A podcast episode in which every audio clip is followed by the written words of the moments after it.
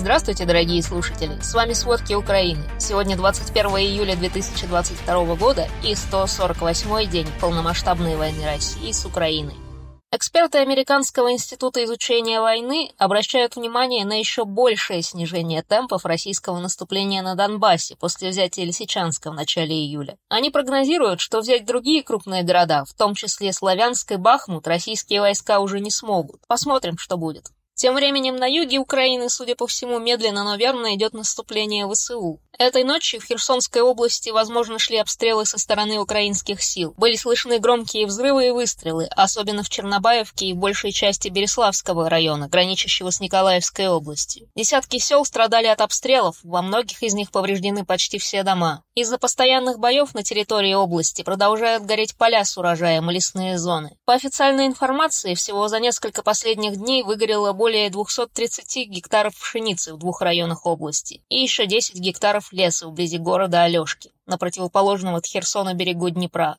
Напомним, вчера украинские силы второй день подряд наносили удары по Антоновскому мосту через Днепр, к востоку от Херсона. Глава поставленной российскими войсками Херсонской оккупационной администрации Владимир Сальдо объявил, что мост пока закрыт для грузового движения, но остается открытым для легкового транспорта. Глава областной военной администрации Херсонской области с украинской стороны Сергей Хлан заявил, что украинские удары по Антоновскому мосту лишили российские силы возможности переброски через мост тяжелой техники. Российские войска продолжают наносить удары вдоль линии соприкосновения на юге. Но ко вчерашнему дню пока не подтвердили удары. Южное оперативное командование Украины сообщило, что российские силы за ночь выпустили 20 ракет из зенитных комплексов С-300 в Херсонской области по неустановленным целям. Также за последние дни российские войска нанесли авиационные и ракетные удары по двум селам Николаевской области, а также по подъемному мосту в Затоке Одесской области. Этот мост – ключевая часть автодорог в Румынию и Молдавию. И сегодня ночью российские войска снова обстреляли Николаев. По сообщениям представителей администрации, по городу выпустили 7 ракет С-300. Известно о попадании в объект инфраструктуры АЗС, газопровод и склад. Глава Николаевской областной военной администрации Виталий Ким написал, что там сгорели сотни тонн продуктов для гуманитарной помощи. Пока известно об одном пострадавшем от обстрела. Снова российские войска за последние сутки обстреляли Никопольский район Днепропетровской области, теперь из градов. К счастью, похоже, что без жертв и разрушений. Украинский центр сопротивления сообщил, что во вторник, 19 июля, украинские партизаны напали на российские войска на Запорожской атомной электростанции в оккупированном Энергодаре. Пишут, что 9 российских оккупантов получили ранения, и неустановленное число убито. Подконтрольный Кремлю глава оккупационной администрации Запорожской области Владимир Рогов заявил, что украинские террористы, то есть партизаны, атаковали Запорожскую АЭС с помощью беспилотников «Камикадзе». Это довольно точное оружие, и вряд ли оно могло повредить ядерные реакторы АЭС. По крайней мере, так считают эксперты Американского института изучения войны. По их мнению, если эта информация правдива, это самая изощренная атака украинских партизан на сегодня.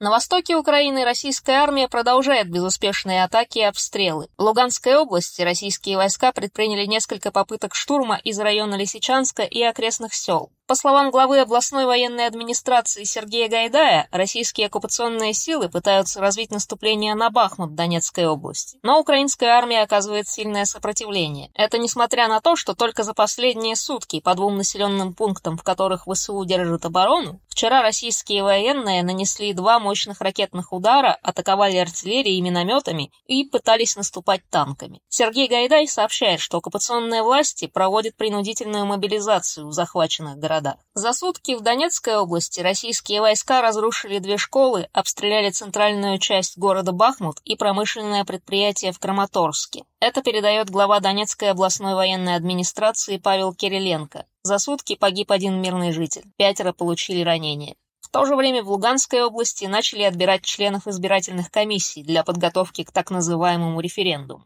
А аналитики Института изучения войны считают, что оккупационные власти могут так преподносить недавние украинские высокоточные удары по российским объектам и активность украинских партизан, чтобы создать условия для массовой депортации украинских граждан на территорию России. Так Министерство внутренних дел, так называемый ЛНР, заявило, что власти ЛНР отправляют жителей Казачьей Лопани на севере Харьковской области в лагерь спасателей в России из-за усиления украинских обстрелов поселка и его окрестностей. Эвакуацию проводят бойцы отдельного батальона МВД ЛНР, совершая по несколько рейсов в день. Они передают беженцев сотрудникам МЧС. Еще 17 июля эксперты Института изучения войны сообщили, что оккупационные власти готовятся к массовым депортациям из Южной Украины под видом карательных мер против антиоккупационных настроений. Такие принудительные депортации могут быть средством экспорта украинской рабочей силы в Россию. Неудивительно, что Великобритания на заседании ВБСЕ заявила, что незаконная и неспровоцированная война России с Украиной повышает риски современного рабства.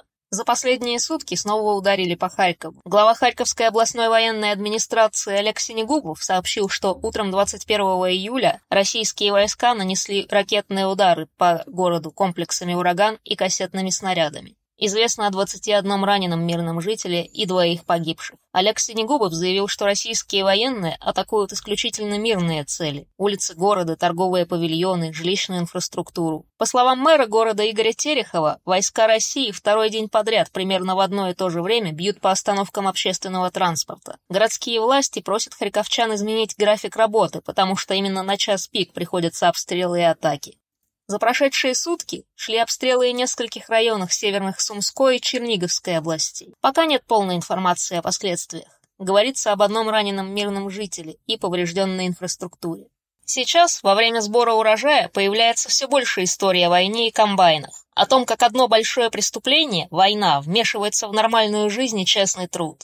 Так, начальник военной администрации Кривого Рога Днепропетровской области Александр Вилкул сообщил, что российский танк прицельно обстрелял украинские комбайны, которые собирали урожай. Это произошло в селе Кошевое Днепропетровской области, рядом с границей Херсонской области. Комбайнерам удалось спастись. Они успели убежать. На технике остались небольшие осколочные повреждения. Но можно представить, с какими трудностями теперь проходит уборочная кампания в Украине. А пресс-служба Офиса Генпрокурора Украины сообщила об изъятии 22 единиц сельскохозяйственной техники, 11 комбайнов и 11 жаток российского производителя. Они были импортированы на территорию Украины из России. Завод по производству техники находится в Ростове-на-Дону. В сообщении говорится об изъятии в рамках уголовного производства. Это по статье о действиях, совершенных с целью насильственной смены государственной власти и изменения границы или территории государственной границы Украины. Другими словами, по версии Генпрокуратуры, предприниматель из Ростова финансировал войну тем, что продавал комбайны.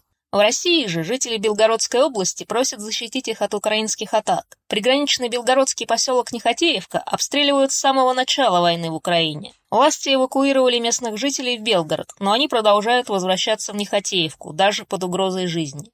Так, 20 июля под обстрелом погиб 63-летний Николай Дегтярев. Он приехал в поселок для помощи односельчанке. По словам жителя Нехотеевки, который обратился в редакцию 7 на 7, в этом виноваты не только жители, но и власти. Мужчина рассказал, что чиновники переселили людей в гостиницу Белгорода, где не очень хорошие условия для проживания. А тем, кто самостоятельно снимает квартиры, власти ничего не компенсируют. Люди не знают, сколько они будут находиться вне дома, и пытаются вернуться.